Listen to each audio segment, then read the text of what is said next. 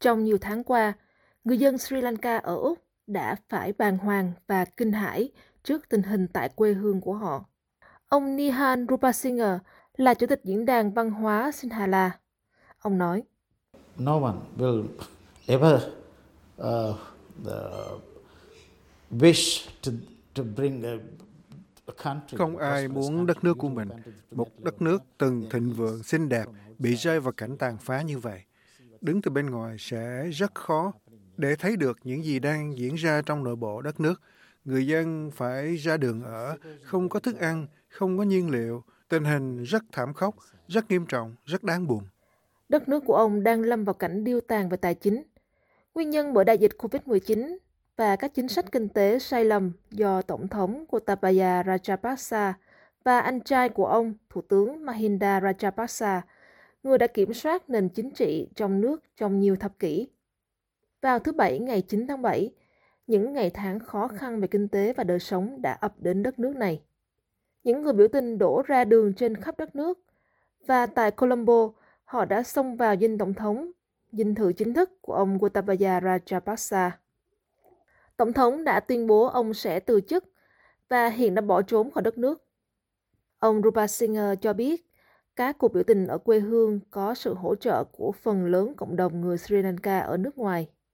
I think they never thought, but it, it was we have foreseen that one. I mean, a- as a an average people, as a average person, Chắc những người dân trong nước chưa từng are bao giờ nghĩ đến chuyện này, nhưng chúng tôi đã thấy trước điều đó. Một người bình thường có thể nhận ra chính phủ đã quá tham lam, và khi cuộc sống hàng ngày bị xáo trộn, người dân không có sự lựa chọn nào khác, họ phải làm điều gì đó. Chính phủ đã đánh mất niềm tin của người dân bởi sự không minh bạch và không đáng tin. Và tôi chắc chắn rằng từ giờ trở đi sẽ có những thay đổi rất lớn. Trong khi người dân tại Sri Lanka đang nổi dậy, thì những người sống ở Úc hiểu rõ là không có cách nào khắc phục nhanh chóng đối với tình trạng thiếu hụt các nhu yếu phẩm, bao gồm cả thuốc men. Mohan Sen Viratna là một trong những người sáng lập tổ chức Save a Dream, được thành lập bởi cộng đồng Sri Lanka kết hợp với tổ chức nhân quyền Rotary để giúp cung cấp viện trợ. Ông đã về thăm đất nước vào tháng 2 và ông cho biết So at that time, when what I saw was the power failures. You could see in the uh, Vào thời điểm đó, tôi đã thấy tình trạng mất điện xảy ra trong các cửa hàng và siêu thị thì không có đủ mặt hàng tạp hóa, hàng hóa ngày càng ít đi. Vì vậy, ngay tại thời điểm đó, mọi người có thể nhận thấy các sự kiện đang bắt đầu nổi lên. Và giờ đây, một trong số những vấn đề chính mà tổ chức của ông đang tập trung là giải quyết tình trạng thiếu thuốc men. because the Sri Lanka healthcare is based on free of charge. Lack of Bởi vì dịch vụ chăm sóc sức khỏe của Sri Lanka là miễn phí, nên việc thiếu doanh thu và thiếu ngoại hối dẫn đến việc không có thuốc men. Các bệnh viện đang trong tình trạng thiếu vật tư y tế, đặc biệt là lĩnh vực chăm sóc trẻ sơ sinh và phụ nữ mang thai. Nhiều nhóm cộng đồng ở Úc đã tự vận chuyển các thiết bị điều trị về quê hương. Mohan Nanayakara là thành viên của câu lạc bộ sư tử Sri Lanka ở Sydney, người đã bắt đầu gửi hỗ trợ cho Sri Lanka trong đại dịch. That was a l- big learning experience when we supplied those. Chúng tôi đã có kinh nghiệm cung cấp thiết bị y tế trong thời gian COVID, nhưng tình hình bây giờ vô cùng khó khăn so với lúc đó vì nguồn hàng không có sẵn.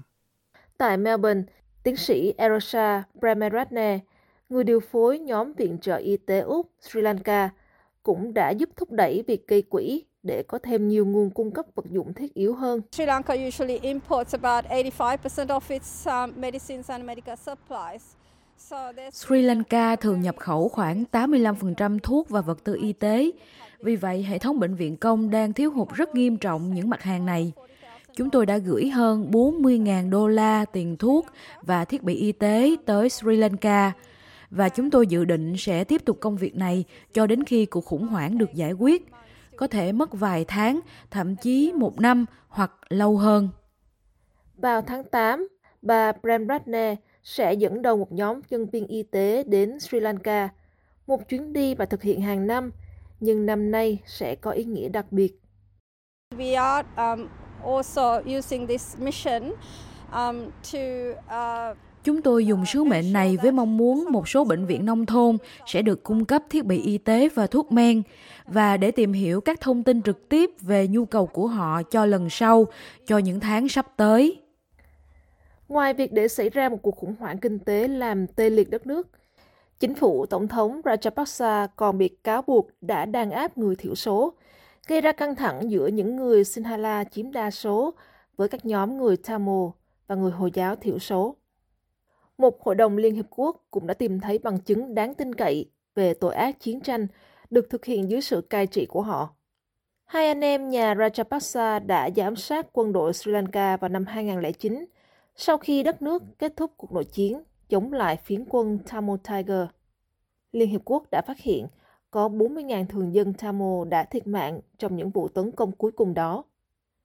Và mặc dù chế độ Rajapaksa đang phải đối mặt với những cáo buộc và đã bỏ trốn khỏi đất nước, những người Tamil ở Úc cho tới giờ vẫn còn e ngại khi nói về tương lai. Ranuga Inpukuma, 19 tuổi, sinh ra ở Úc. Gia đình cô chạy trốn khỏi Colombo khi tình trạng bất ổn bắt đầu vào những năm 1980.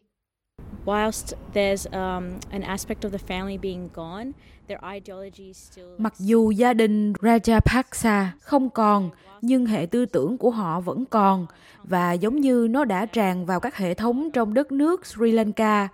Vì vậy, mặc dù Rajapaksa đã biến mất, nhưng tôi nghĩ người Tamil biết rằng cuộc chiến sẽ dữ dội hơn bất kể ai là người lên nắm quyền. Hơn một thập kỷ trôi qua sau chiến tranh, ở phía Bắc và phía Đông của Sri Lanka là nơi người Tamil chiếm đa số vẫn đang bị quân sự hóa nặng nề.